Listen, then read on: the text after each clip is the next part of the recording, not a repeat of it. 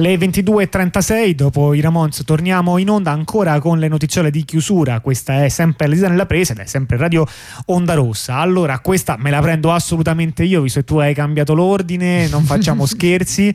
Eh, avete presente, sarà sicuramente capitato e almeno per me è una grossa fonte di divertimento, quando schermi pubblici di cose che non sembrano computer, anche se poi razionalmente lo sappiamo che sono verosimilmente dei computer, tipo gli schermi sull'autobus, gli schermi anche all'aeroporto a volte, no?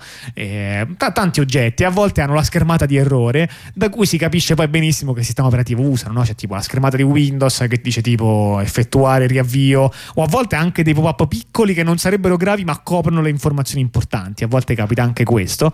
Eh, no, quindi magari trovi tipo lo schermo dell'autobus piantato, scritto kernel panic, quello me ricordo, ogni tanto capitava molti anni fa sugli autobus a Roma. E, ehm, ecco, una cosa del genere è capitata anche su una macchinetta delle, delle merendine, era una macchinetta in realtà brandizzata dalla MM.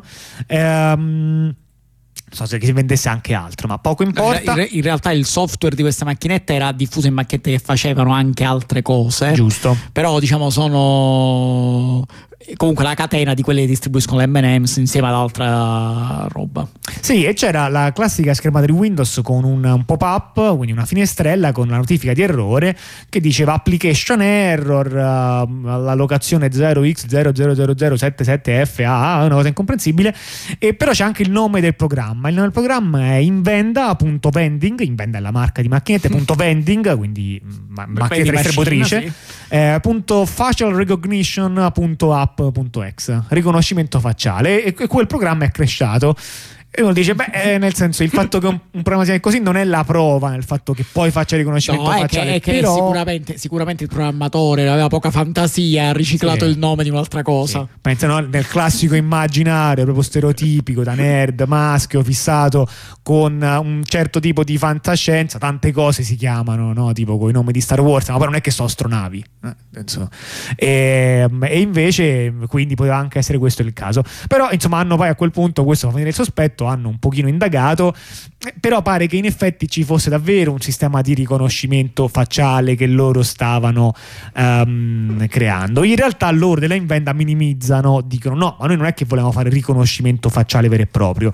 Noi avevamo una uh, funzionalità che semplicemente nota quando si avvicina una persona alla macchinetta e così tipo no, ti accendi, fai una notifica, però non è che poi noi le persone tipo le categorizziamo o gli facciamo le foto o le reidentifichiamo cioè, o niente del genere. Cioè sostanzialmente quello che hanno detto è che questa cosa sarebbe la versione eh, diciamo upgradata della fotocellula che c'è nel bagno dell'aeroporto che quando ti avvicini fa... Quella che si spegne mentre sei seduto. Sì, quella là diciamo è un po' grezza perché basta che uno passa o diciamo eh, passi sì, male, vedi spalle, no? Per esempio, ogni ta- appoggia la macchinetta mentre mangia e lì la fotocellula no? scatterebbe. Esatto. esatto. invece questa cosa vuole andare più avanti, diciamo, ha voluto essere un po' più precisa, allora eh, gli hanno fatto riconoscere le facce, però loro dicono sì, riconosce le facce, cioè riconosce che quella è una faccia, quindi quello è un essere umano di faccia che sta guardando la macchinetta però noi non stiamo tenendo nessuna cosa nel nostro database, non c'è, niente, c'è, c'è nessun problema. Rispettiamo il GDPR, anzi perché quello esatto. che loro hanno detto è stato questo, rispettiamo il GDPR. Esatto, però nel GDPR le... Um i dati delle immagini della faccia sono tra quelli più uh, sensibili e, e, richiedono il consenso esplicito per essere raccolti. E quindi uno dice: oh, come, come, faccio a darti il consenso esplicito? Se sono una, senso, sicuramente non, non, lo facevano, non è che avevano una scelta per dire sì, no, anche perché insomma, ovviamente l'immagine veniva raccolta prima, altrimenti non avrebbe mai funzionato. Quindi in realtà loro non hanno, non hanno mai chiarito.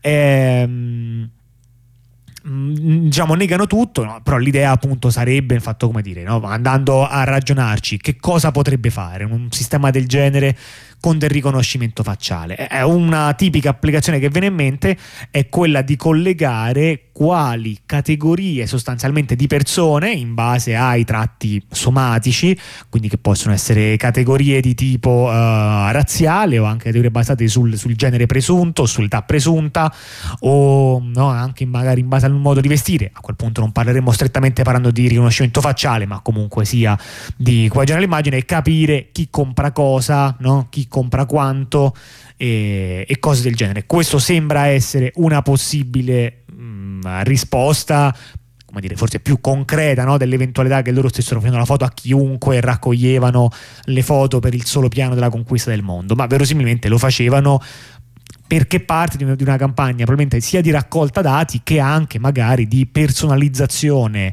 del, um, dire, dell'interfaccia, no? magari delle grafiche o dei suoni, delle macchinette che vengono emesse in base alla persona che hai davanti. Sì, perché diciamo che queste, che queste cose, molti di questi eh, diciamo, di questi studi o di questi dati che servono per scopi commerciali, in realtà effettivamente non è che, non è che necessitano veramente di eh, registrare le facce. No.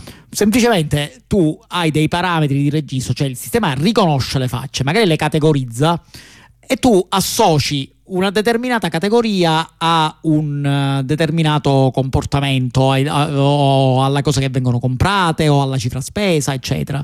E quello che salva la macchina non è la faccia, è questo accoppiamento categoria-comportamento.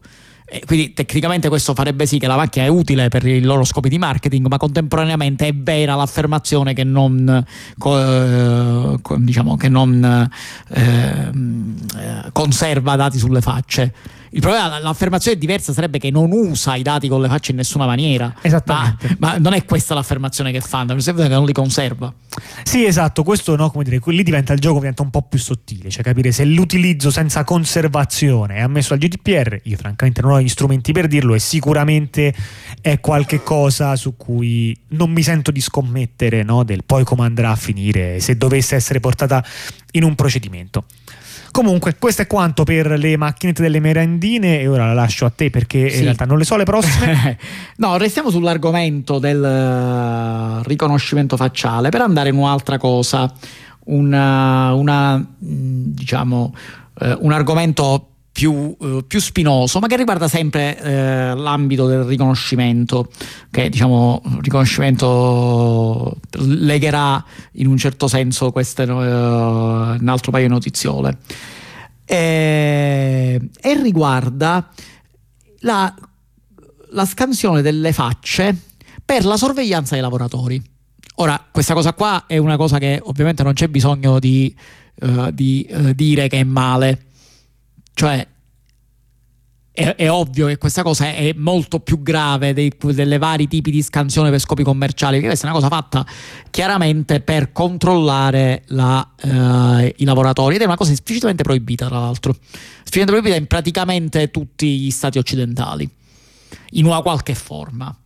Allora, quello che è successo è che in Inghilterra eh, una eh, società di lei, divertimenti di, eh, penso, penso, fosse, penso, gestisse tipo centri benessere roba del genere.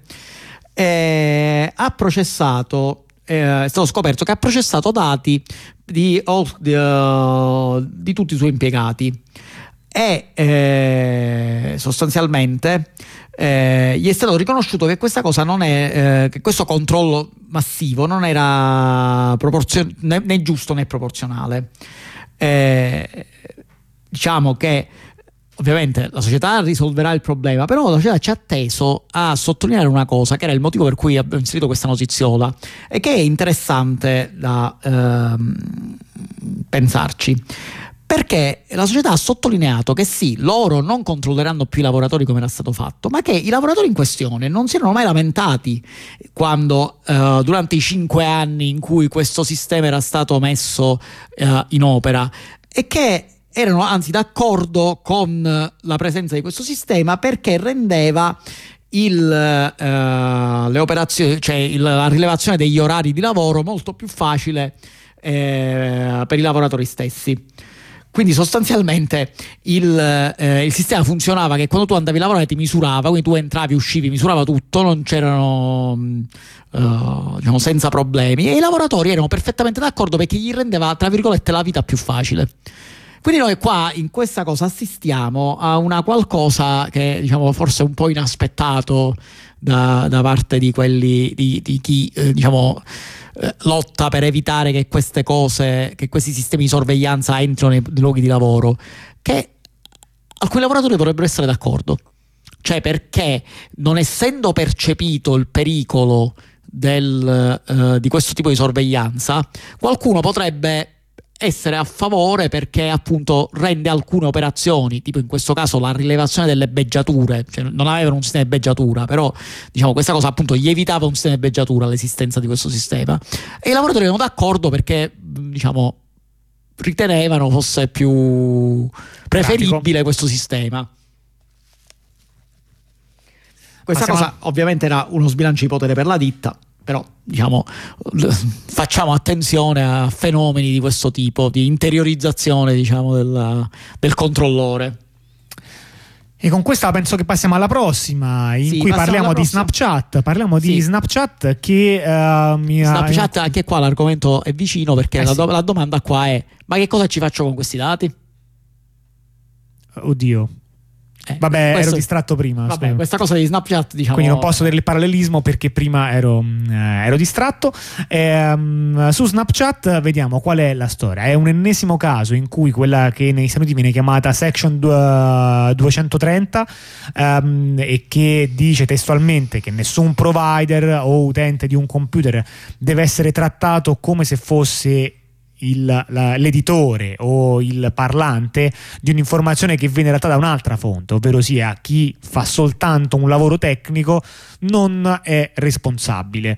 E questa che sembra un'affermazione del tutto di, eh, comprensibile, ragionevole, anzi fondante per certi versi, è da molto tempo una, una, una legge, poi sostanzialmente, diciamo una parte di una legge che viene molto contestata perché sostanzialmente sarà chiaramente pensata in un tempo in cui i servizi tecnici erano servizi molto più puramente tecnici, o meglio, noi lo sappiamo che la tecnica non è mai pura, che è sempre invischiata con la politica, però facevano un ruolo minore, per esempio nella selezione di quali informazioni passare passavano e con chi. Arriviamo al caso di oggi, vediamo se riusciamo a capire di cosa stiamo parlando e quindi sia della gravità della situazione ma anche del perché questa lettura è un po' parziale.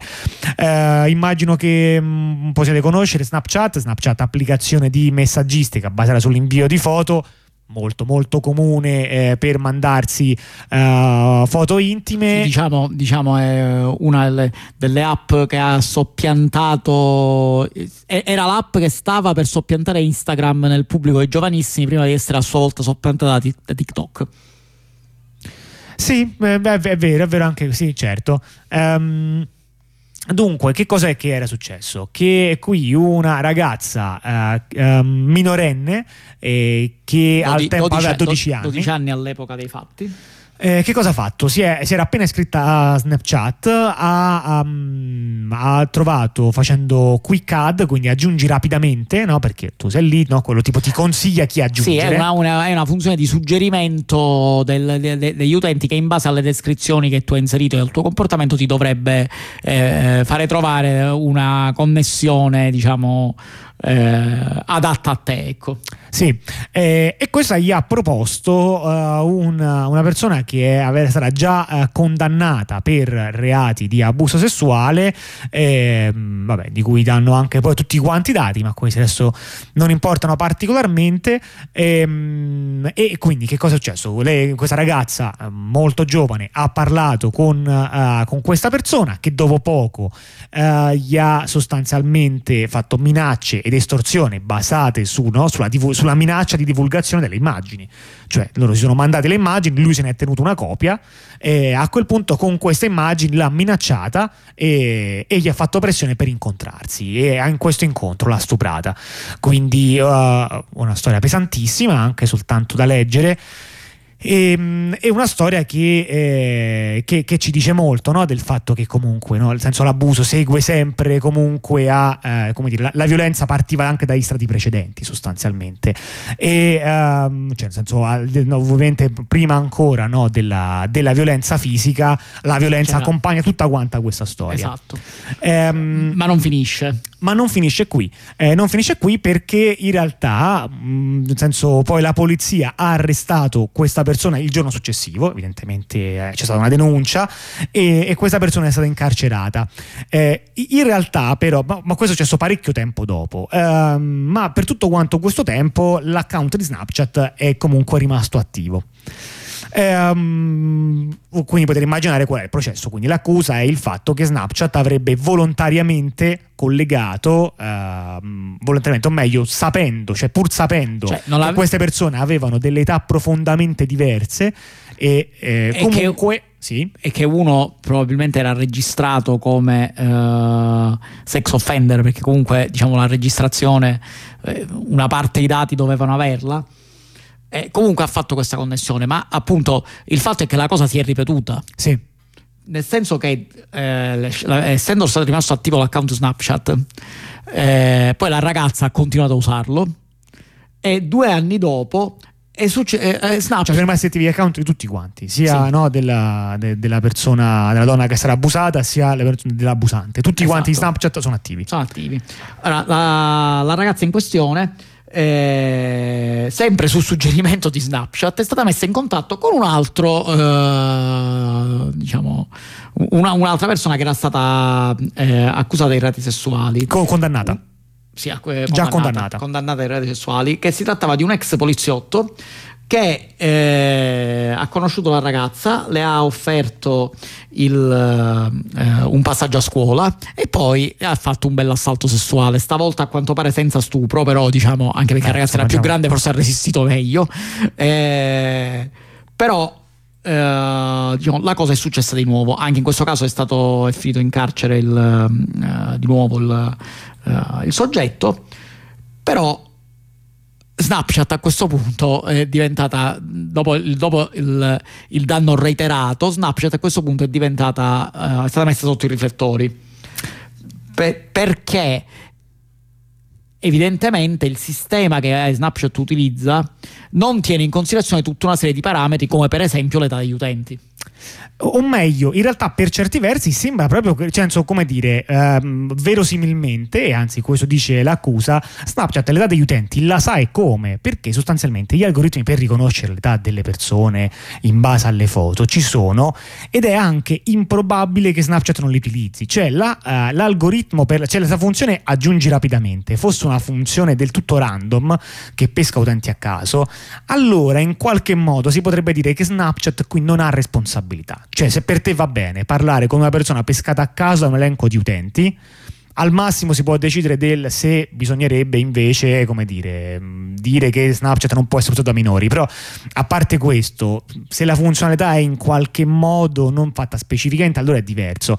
Però qui Snapchat suggeriva degli utenti, cioè sia verosimilmente il modo in cui questa cosa è progettata, che ha un algoritmo che conosce eh, fenomeni almeno statistici tipo su quanto quell'utente è un utente attivo, che età ha quell'utente, con chi si relaziona maggiormente con l'utente, quindi l'utente ne ha un profilo.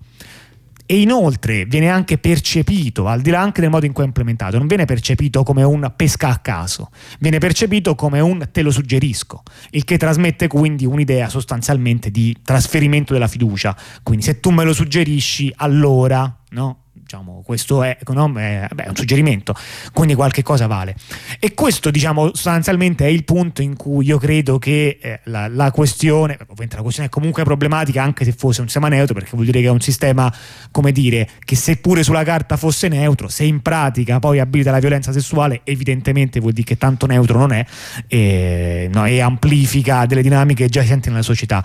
Ma in più qui ci sono delle cose che sono state verosimilmente create non necessariamente appositamente per fomentare l'abuso, però sicuramente sono state create in maniera da rendere eh, l'esperienza dell'utilizzo di Snapchat particolarmente funzionale per alcuni tipi di utenti più che su altri, per privilegiare un certo tipo di utilizzo dello strumento e di conseguenza in questo, in questo caso io mi sento di dire, come dire che non ti puoi considerare no, indipendente dalle conseguenze quando su uno strumento l'hai ottimizzato, no? in qualche modo è come senso se io mo prendo una borraccia la tiro addosso a una persona fatico a pensare che il produttore di borracce si debba sentire responsabile Viceversa, secondo me il ruolo di chi produce le armi rispetto al fatto che le armi vengono usate è diverso, esattamente perché le armi non sono degli oggetti contundenti come è pieno il mondo e che senz'altro possono essere usati anche per fare violenza, ma sono ottimizzati per quello e questo quindi fa sì che c'è un trasferimento di responsabilità. Ecco, questo tipo di uh, discorsi ancora si fa fatica a portarli nella società, tantomeno eh, in contesti legali dove invece la sezione 230 vince ancora e, cioè, questa è una cosa di cui abbiamo parlato tante volte, in cui eh, sembra il tipo di cose che dovrebbero cambiare. Eh, non è chiaro però anche quale sia l'alternativa, perché per certi versi la sezione 230 è stata quella che in passato ha permesso una certa indipendenza no, rispetto alle ingerenze. Cioè, senza, senza, come dire, se la rimpiazzi con il niente, allora se semplicemente la togli, allora non va bene. Sì. Perché allora vuol dire che sostanzialmente nessuno vuole aprire un servizio di messaggistica se io sono responsabile per qualsiasi calunnia, calunnia che chiunque fa chiunque altro. No? Questo si capisce. Quindi serve qualcos'altro. Sì, diciamo che questo è il classico strumento legale che è stato creato in una maniera semplificata rispetto al problema, cioè il problema è un problema complesso, il problema della, appunto, della messaggistica, della, uh, dei, so, dei social, società è anche la stessa dei social, è, è un problema complesso, è esattamente come anche è successo in Italia nei primi tempi delle connessioni a internet libere, se vi ricordate. E il, uh, il, il punto è che la... Uh, diciamo, il modo con cui si eh, affrontava questo problema era fatto con strumenti che non erano pensati per, eh, per il problema specifico, cioè per eh, trattare con la messaggistica. Questa è una cosa che purtroppo eh, esiste perché eh, ovviamente chi fa le leggi non è un esperto della materia, ma non un esperto tecnico necessariamente, ma anche un esperto della, de, delle, delle, implicazioni sociali delle cose che, che, che si fanno. Quindi in realtà si tende a ragionare per analogia e quindi si dice ok va bene, allora siccome io devo evitare che succeda questa cosa, allora faccio una legge che tagliata in questa maniera, ma che poi mi risulta troppo grossolana. In questo caso la lezione 230 era stata pensata per evitare che i social venissero accusati delle... Eh, di tutte, tutto quello tipo calunnie eh, o falsità che venivano dette ai loro utenti all'insaputa della piattaforma, ma contemporaneamente come effetto collaterale c'ha la protezione di casi come questo. Sì, eh, sì, è, come dire, no? il, il, rapporto tra i due estremi è molto cambiato nel tempo. Cioè, una volta valeva soprattutto no, dire, il caso in fondo buono no, di quella legge, mentre adesso il rapporto sta molto cambiando. Sì, diamo l'ultima notiziola che in un certo senso riguarda sempre eh, eh, questo argomento, l'argomento della biometrica, diciamo. Ma qua stiamo parlando di biometrica applicata a oggetti fi- diciamo, fisici, sì, perché alla fine sarà sì. un oggetto fisico. Andiamo in Vietnam. Ah, pensavo di risalire all'altro lato. Non so se lo vuoi chiamare un oggetto. Vabbè, sì, no, fisico no. sicuramente. Fico, fisico sicuramente, ma anche sì. l'altro lato è un oggetto. Sì. Andiamo in Vietnam. Vietnam, eh, paese di cui non parliamo molto spesso, però. Diciamo, no, è vero. Sì. È, un paese, è, un paese, grande, eh, non, è, non, è, piccolo. Non ne fa mezzo miliardo? Ma quello è mezzo miliardo. Manco 100 milioni arriva. E allora, niente. È comunque più grande dell'Italia come popolazione. Eh, diciamo il, DNA, il Vietnam sta eh, diciamo, facendo le sue nuove carte di identità elettroniche. Vabbè, fatte, cioè, se c'è riuscita l'Italia ci possono riuscire tutti. Sì, diciamo che eh, probabilmente non, non, saranno veloci come noi nel, nel, nel, nel sì. fornire la carta d'identità ai loro cittadini, però sicuramente stanno pensando a fare un lavoro più completo. Perché è stato deciso che eh, le nuove carte d'identità eh, elettroniche, cioè loro hanno deciso di approfittare veramente della carta d'identità elettronica, mentre in Italia la carta d'identità elettronica è sostanzialmente una carta d'identità cartacea rettangolare. Form- rettangolare di plastica, sì. in cui hanno pensato di aggiungere dei codici per usarla per accedere invece dello speed. Per accendere ma tam- il fuoco, sì, sì, ma, t- ma, tanto nessuno la usa. Sì, no, no. Eh, questa qua hanno pensato bene che siccome è uno strumento elettronico allora ci possiamo mettere tutto sopra tutta una serie di dati quindi Vabbè, certo. perché non caricare sulla carta di carta la clinica una bella scansione dell'iride un, campione, un campione della voce ma anche un DNA dai perché ci sta bene un campione della voce questa è strana forte, è la prima volta che sento il sì, campione sì, della voce. dell'iride, campione della voce e DNA. Loro vogliono un campione di DNA.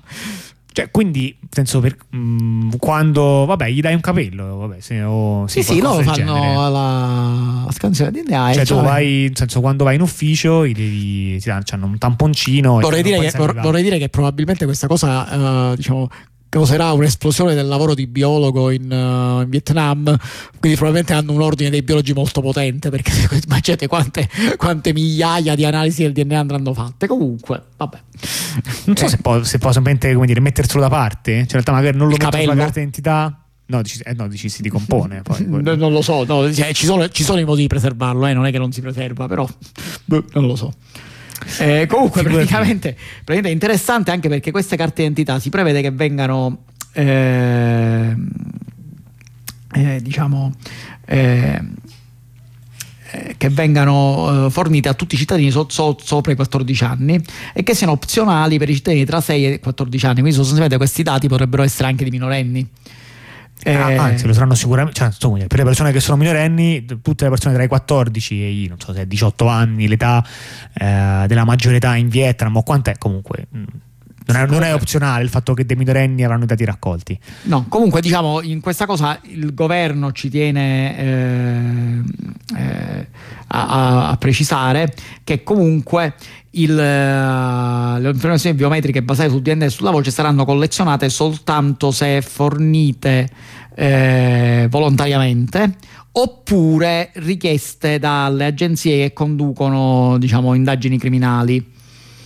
Ah, quindi la carta Oppure... lo supporta, ma sì. non è che poi è obbligatorio per chiunque sempre no, avere no, quei no. dati, è che hanno predisposto il sistema. È obbligatorio per, per chi lo vuole fare, se stanno indagando su di te o se hai eh, misure amministrative, diciamo crimini amministrativi di qualche tipo. Eh, basta, queste sono le cose. Sì, la, la, legge dice, eh, comunque non è capello, specificano, è il sangue. È scomodo prendere il sangue. Vabbè, perché, sì. vabbè, certo, anche perché loro parlano però. di informazioni collegate al DNA, quindi diciamo bisogna vedere che cosa pio il DNA, ah, non è certo. chiarissimo. Che eh, diciamo, tutte queste informazioni comunque per queste persone saranno inserite in un database nazionale e saranno condivise con le agenzie governative loro dicono, l'articolo dice to perform their functional tasks, cioè per, eh, per fare quello che devono per fare. fare quello che devono fare, che, che è una, un'interessante forma che, diciamo, che, la, che, lascia, che lascia le porte aperte a molte possibilità. Insomma, quindi quello che vediamo mi sembra che sia che la biometria, se si espande da queste parti, sicuramente si espande anche ad altre longitudini e latitudini ehm, e che, come dire, ehm, è anche difficile a volte no, capire chi sta inseguendo chi in queste storie. Sì. Sicuramente in termini generali, in termini di integrazione con il digitale, mi sembra che sia abbastanza chiaro. No? Cioè l'Oriente ha un'integrazione con il digitale, con l'Oriente parla tutto diciamo di quel mondo, vabbè sì, del, il grosso dell'Asia l'Asia, diciamo ampie porzioni di Asia hanno un'integrazione col digitale molto più spinta no, di quella che abbiamo noi. Per esempio, no, lo stesso mm, governo vietnamita dice che queste carte d'identità, incorporando le funzioni anche del, uh, della nostra tessera sanitaria, e, e, mm, dell'assicurazione sanitaria che per loro è un concetto diverso, della patente, del certificato di nascita, di matrimonio e una serie di cose. No? Quindi si tratta di, un, di, un, anche di strumenti che sono anche in realtà, o, oltre che ovviamente noi, aspetti di sorveglianza li abbiamo appena eh, chiariti, ma sono anche in generale aspetti molto più integrati. E non sarei sorpreso, e penso che in vari paesi sia molto così, che l'identità viene poi molto più spinta con anche tipo l'abbonamento ai mezzi pubblici, sì, diciamo no? quindi queste... casi di integrazione digitale molto spinta, se ne vedono tanti. Sì, e diciamo che queste cose sono anche quelle cose con cui questi provvedimenti vengono ben accettati dai cittadini, come diciamo nella notizia eh certo. di prima sul posto di lavoro, perché se io ho una carta sola che mi permette di fare tutto, eh, ovviamente io eh, diciamo sono eh, spinto a utilizzarla. Pensiamo a quello che è successo anche in Italia con il, quando misero il codice fiscale nella carta d'identità eh, la gente si, uh, si tratta ormai di anni e anni fa, però la gente era felice di togliersi quell'inutile pezzo di plastica o carta, a seconda di come, come ce l'aveva, che l'unica, cos- l'unica, cosa che aveva sopra era avere sopra scritto il codice fiscale e non serviva a nulla. Quindi, quindi il... hanno messo il codice fiscale sulla carta d'identità? No, carta d'identità, scusate, sulla tessera sanitaria. Ah, ok.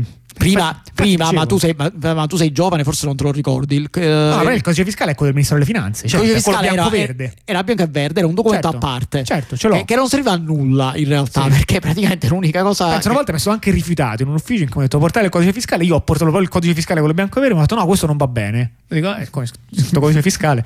Non me l'hanno più accettato perché pare che non mi ero accorto che nel frattempo. Era passato sulla destra sanitaria. Diciamo sì. che se questa cosa eh, il, venisse come è il progetto Pettina Vita, eh, incorporare anche le funzioni di patente, di carta d'identità e di tutto il resto, e di, e di abbonamento dei mezzi, eccetera, eccetera, sì probabilmente la gente lo, sarebbe contenta Manda di questa pillola, cosa. Certo, Manda giù la pillola e del fatto che ti stanno mettendo tutti i tuoi dati biometrici di sopra, diciamo se ne frega in un certo senso. Sì, sì, dopodiché appunto in Italia noi abbiamo, raccolgono un po' meno dati biometrici, però senso, il fatto che li mettono da un'altra parte, non fisicamente sopra la carta d'identità, ma in un database che hanno centralizzato, so dire, è, mi tranquillizza fino a un certo punto, ecco. Comunque le impronte digitali e cose del genere le, le prendono in molti casi anche, anche da queste parti.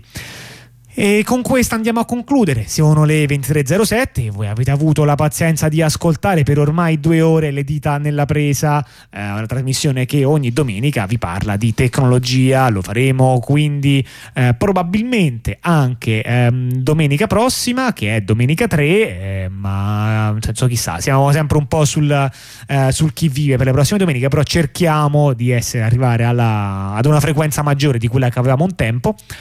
E con questo diciamo vi, vi, salutiamo, vi lasciamo nelle mani delle selezioni della compagna automatica che metterà per voi musica e parole fino a domani mattina, ore 8, ora in cui parte la rassegna stampa. Se avete avuto la pazienza di ascoltarci eh, magari da un carcere o dagli arresti domiciliari o da un CPR, allora per voi un abbraccio ancora più forte. Ciao ciao. Ciao ciao.